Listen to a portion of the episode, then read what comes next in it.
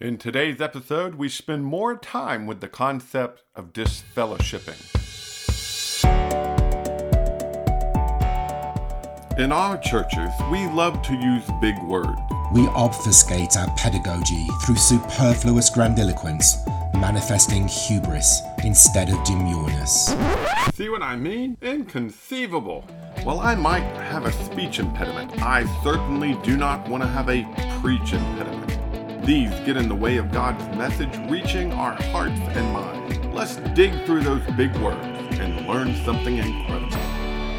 Thank you for joining us again on Preach Impediments. This podcast is made possible by EdenHollow.com. And of course, we would love for you to go over there and check out the things happening with Eden Hollow. We're going to be talking more about the concept of disfellowshipping. If you did not get a chance to listen to the episode with Terry Francis just a couple of days ago, I would encourage you to do it. We really dug into some difficult concepts and probably a lot of misunderstandings that people have regarding this topic that, that honestly is handled a lot of different ways by a lot of different churches.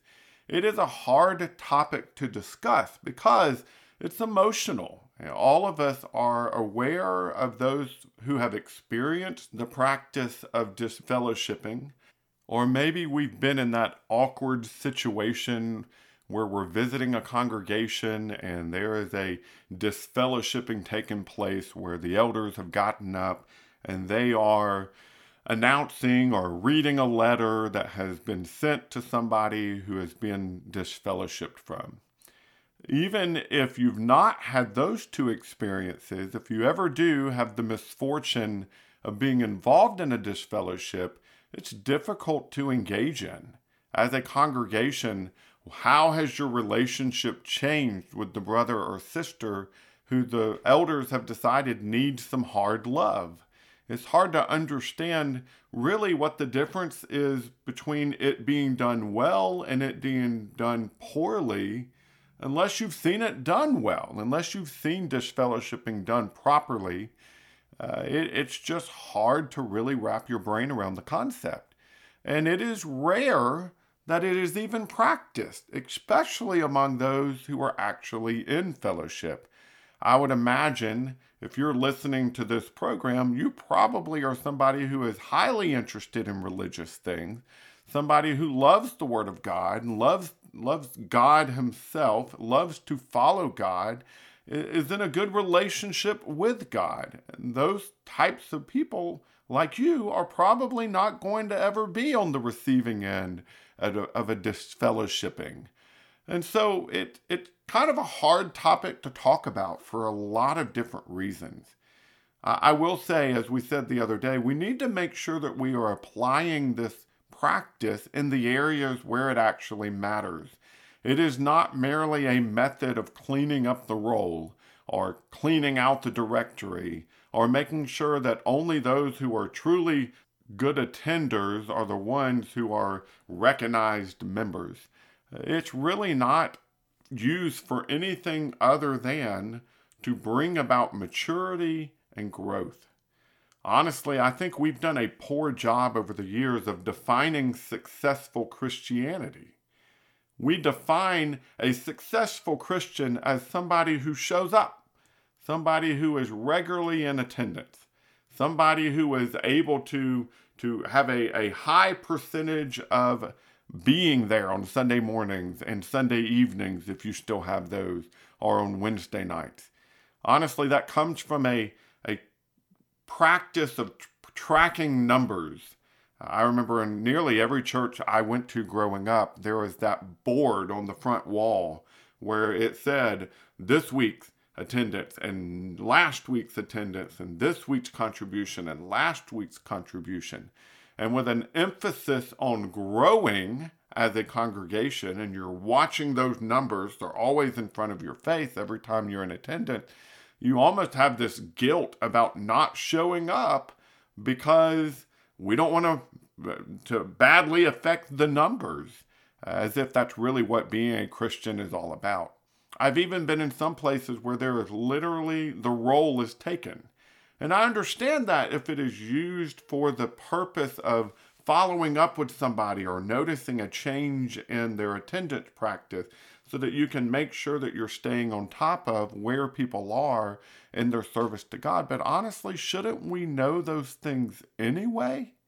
Shouldn't we know how somebody is faring spiritually based on conversation and based on relationship, not based on practices of attendance? And so I, I would encourage us to kind of go back and rethink how we are defining successful Christianity in the first place. Successful Christianity is not an easily measured aspect of life. I would say the successful Christianity is defined in terms of fruits of the Spirit.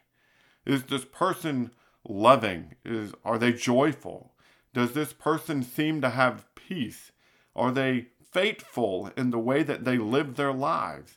Are they gentle with others?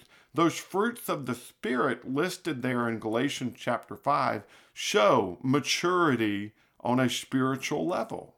And maturity is really the standard by which we should be measuring ourselves, and it should be the goal that we have as God's people. That, that's what we're striving for. Not bigger numbers, but bigger relationships with God, growth on a personal level. The reason people don't like that, though, is how do you put that in a spreadsheet? How do you know whether somebody's really growing or not? They can claim to be growing and be weak. So we need to make sure that we have an objective standard, and that, of course, is attendance. No, please, please walk away from that concept. The reality is, we need to be the kind of Christians who are being honest with one another, who are growing in our relationships with one another, who are honest and open about our struggles, about the things that we are comfortable with, about the ways in which we are growing. We need to make sure that we're being uh, truthful with the goal of growth, of, of personal growth, not numerical growth, but personal growth. And disfellowshipping is a tool that God has given us in order to help somebody who has decided to stop growing. Uh, it's really only done in certain circumstances, and I think you'll see a pattern develop here as we look at a couple of verses together. For instance, Matthew chapter 18, verse 15 through 17 mentions this idea of bringing somebody before the church if they are in sin. Uh, he says, If your brother sins against you, go tell him his fault between you and him alone. If he listens to you, you've won your brother. But if he won't listen, take one or two others with you, so that by the testimony of two or three witnesses, every fact may be established. If he doesn't pay attention to them, tell the church. If he doesn't pay attention even to the church, let him be like a Gentile and a tax collector to you there the idea of, of if somebody has, has offended or sinned against or done some wrong thing to their brother, well, then they need to be confronted about that because that shows a, life that is not being lived like Christ. And anybody who's not living like Christ needs to be helped.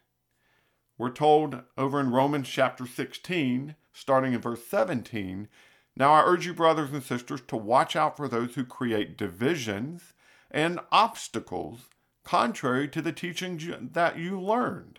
Avoid them, because such people do not serve our Lord Christ, but they serve their own appetite. They deceive the hearts of the unsuspecting with smooth talk and flattering words.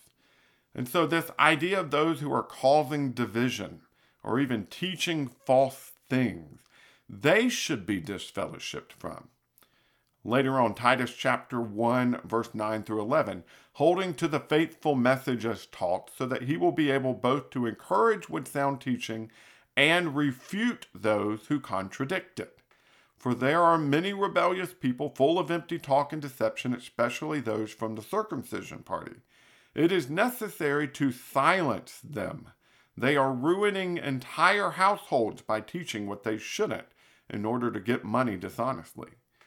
Uh, again, Titus chapter 1 verse 13 and Titus 3 10 through 11 are other passages that teach essentially the same thing. If somebody is creating division and engaging in false doctrine, well, then they need to be disfellowshipped from. 1 Corinthians chapter 5 deals with a man who is in some abhorrent sins that the church has done nothing about, and Paul encourages them to disfellowship from him. We're told in Ephesians chapter 5 verse 11, don't participate in the fruitless works of darkness, but instead expose them. So 1 uh, Timothy chapter 5 verse 20, publicly rebuke those who sin, so that the rest will be afraid. Again, this idea of those who are not just teaching falsehood, but engaging in falsehood, they should be handled, and, and disfellowshipping is one of the tools that we're given to do that. There's also this sense of those who refuse to take care of their own should be handled, and those who do not abide in the teachings of Christ, according to 2 John, verse 9 through 11. Now, what I want you to notice about all of these infractions that require the response of disfellowshipping, that none of these are measurable sins. We can't say, well, they've sinned four times in a row, and now we're just going to have to disfellowship from them. It's not a uh, a sense of they they have met the quota of unrighteousness. There, there is no such thing. We are not given a checklist that we need to fulfill or uh, use in order to qualify people for disfellowshipping. It, it is not a measurable thing. It is something that we do in order to help anybody who is struggling with their relationship with God. We need to make sure that we use it for that purpose, not as an administrative tool in order to clear up confusion about who belongs in a directory or not. No. Disfellowshipping is a tool God gave us in order to help people understand the seriousness of their sins. And that's the second thing you'll notice here is that all of these things that we just listed in these verses, they are all serious infractions. They are things that are contrary to the will of God, not contrary to the traditions of people. Now, I'm not saying somebody who refuses to come and worship God with God's people isn't doing something wrong. That we should desire to be together. We should desire to worship God as a group of people. We are told not to forsake the assembling of ourselves together, as is the manner of some, over in Hebrews chapter 10. But that is a far cry from a man who is sleeping with his father's wife. And that is a far cry from somebody who is intentionally dividing God's people up with false doctrines. What you find in Scripture is that it is somebody who has engaged himself in horrendous sin and refuses to turn away from that sin, refuses to restore a relationship with a brother or sister, someone who refuses to listen to what God's word says so that they can better teach God's word to others. These are unmeasurable but highly dangerous sins. Those are the people that we should handle with disfellowshipping. And that probably is not the way it's being handled in most places. Each of these requires us to have some very serious conversations with somebody about what they're doing and why they're doing it, and have a desire to understand where they're coming from. If somebody is false teaching, that requires us to have a conversation about what is right versus what is wrong. If somebody is engaging in some sin, that requires us to confront him about his sin so that he can make the necessary changes to be in a right relationship with God. Unfortunately, what we often see in churches today is that there's very little or too little conversation that is happening between those who are in positions of authority and those who are neglecting to do right for instance, attending in a worship service. And what happens is, well, They've met the quota of absenteeism, and therefore we are going to send them a letter, no conversation at all. And that letter is going to confront them about what they've done wrong and cause them to come back. Why would a letter, an impersonal and distance making letter, cause a brother or sister to want to come back and be with a group of people? Or maybe it's better to ask, what is more likely to succeed? A letter or a brother or sister who loves you showing up on your front doorstep, willing to meet with you and talk with you and love you and help you grow in your relationship with God. They desire to understand you, well, then you will desire to be open with them about why you're making the decisions you're making. And if they desire to see the best for your soul and the outcome of your faith, well, then you will desire to join with them in pursuing God in a relationship with Him. The goal should be bringing people closer and into a greater relationship with God. And until we do that, until that's our goal, we will not do disfellowshipping right. But if that is our goal, we will probably see less disfellowshipping necessary because the relationships will be there in order to really make people grow. I hope this has been helpful to you in your relationship with God and in your understanding of some difficult concepts that we find in Scripture. Again, this podcast is sponsored by EdenHollow.com, and I encourage you to go over there and check them out. Check out some of the books they have coming out soon and some of the books they already have available. Also, we would love for you to share this podcast with your friends. The only way this podcast can truly reach people and help them is if people know about it and listen to it. Until next time,